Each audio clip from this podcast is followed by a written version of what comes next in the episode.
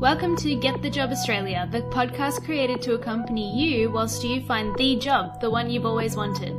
We're here to provide weekly inspiration and tips to help you along your job seeker journey. Think of us as your personal coach, helping you navigate your way to that employment offer. We also offer tailored services in resume writing, cover letters, LinkedIn profiles, and interview coaching. Visit getthejobaustralia.com.au to find out more. Now, here's the podcast. Cover letters. How do you get yours noticed? That's the million dollar question. it's a bit dramatic. Okay, but really, how do you get your cover letter noticed? That's what we're going to talk about in this episode. Yeah. Um. So before we go into it, do you know there's a big Mm-hmm. I know what a cover letter is. Yeah. there's a big debate about whether you should use it Uh-huh. or you shouldn't have a cover letter. Are they outdated? Are they still relevant? What's the answer? Yes, they're relevant, and yes, you should use one. Right? Very good. I get to keep my job. So yeah, you should use them. If you have doubts, it's probably because you're doing it wrong and you don't actually know what a cover letter is for. So we're going to talk about that today.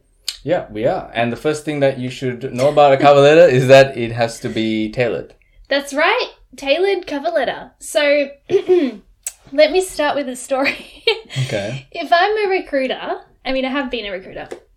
As a recruiter, we have a vacancy for a role. Mm-hmm. I go about collecting data for that role, finding out what the responsibilities are, what the key skills are, what's mm-hmm. needed in this job to succeed, what type of person we're looking for. I put it all into a document, I post it on Seek, mm-hmm. and then I wait for applications. Why would I want people to apply for my job with a generic cover letter that doesn't talk about anything in that job ad? When I, I don't spent I've spent all that time putting together exactly what you need. I've Mm-hmm. handed it to you on a silver platter, and you come along with something like I don't know, like something so random, something so unrelated. That's what a cover letter is for. Mm. It's to address the key criteria in every job ad to entice the recruiter to open up your resume. Mm, It's like it's pulled all that information from your resume and your career summary that's relevant to the job ad and it's put it in a one page document to say, hey, I've got all those skills in there in my resume, so you should read my resume. It's the glue between your resume and the job ad, it, it connects them. Does that make sense? Yeah, yeah, of course. So in that way, it has to be tailored. It has to match and it has to address everything that's in the job ad. The job ad is created for a purpose. Every single line in a job ad has a purpose. You need to address it. There's no need to put a generic cover letter up Mm-hmm. that talks about random stuff. Every single line in your cover letter must address the job description. okay. And there must be a human element, right? Yeah, yeah. So there's obviously on the other side, there's a human. Yeah. So whether it's a recruiter or a hiring manager, whatever, a human is reading it. So add in that human element. A really good example is if you're a recruiter, Michael, mm-hmm. and you're going through your you're going through the cover letters through the applications that have applied for your job Yeah. and you see dear hiring manager, dear recruiter, dear recruiter, dear hiring manager, blah blah blah. And then you see one that says dear Michael. Hmm. Wouldn't you be like, "Hey, Yeah. hey, They've taken time to notice the ad and like read the thing from top to bottom. That's right, exactly. So, a really good way, a really good tip is to address if there is a name on the job ad. You know how sometimes they have ones Yes. that say, for more information, call this number, this person's name. Just address that person. I do it all the time. I say, Dear Kate or Dear whatever. If there's a name there, use it. It adds a human element really quickly, really easily. Another thing is to not write it in third person. Yeah. Okay. I can't believe people write cover letters in third Wow, person. that's write it odd. it is really odd. Write it as first person. Okay. I've done this. I'm looking for this. I've had this in my background. I, I, I, I. Okay. Not Michael has had three years of experience doing blah, blah, blah. It has to be first person. Third thing is don't make it a letter format. So, Right. in the sense that there's no need to put, you know, those really old letter formats Yes. where you put the company name, Yeah. the hiring manager's name, The address of the ad- company, the yeah. address in the top left hand corner. Yeah. There's no need for that anymore. This is 2020. Mm-hmm. Just put started as dear, dear whoever, Yeah. and go from there. If you want to put something at the top, like in a header, you know, the header and footers, Yes. you can put your contact details. There's no need to address it like a, a letter. Okay. All that's important, you're not going to get um, points deducted if it's not as a letter.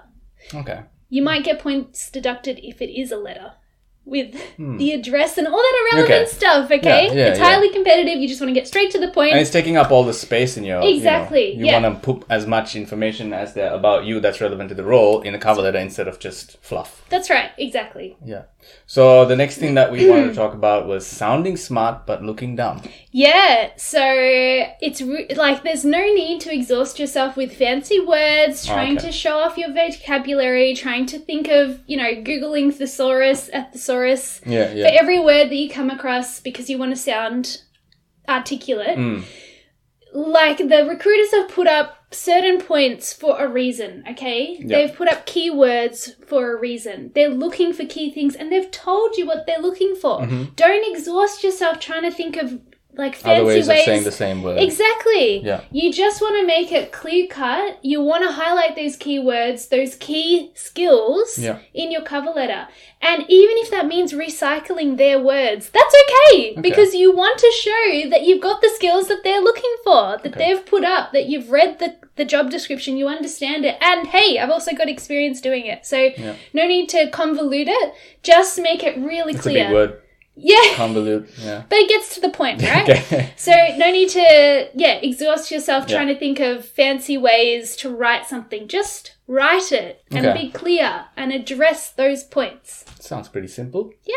Um, also, you shouldn't have a cover letter that's too long, right? Yeah. So uh, you're obviously right now, especially right now, you're competing with hundreds and hundreds of applications, Mm-hmm. right? So don't confuse your cover letter with your resume. Keep it clear and concise. And It's- short, and short. right? Keep it to one page. Okay. There's no need to go over one page.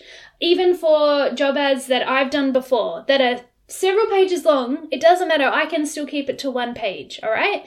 So um, you want to, like I said, it's a glimpse. And it entices the recruiter to open up your resume. Yeah.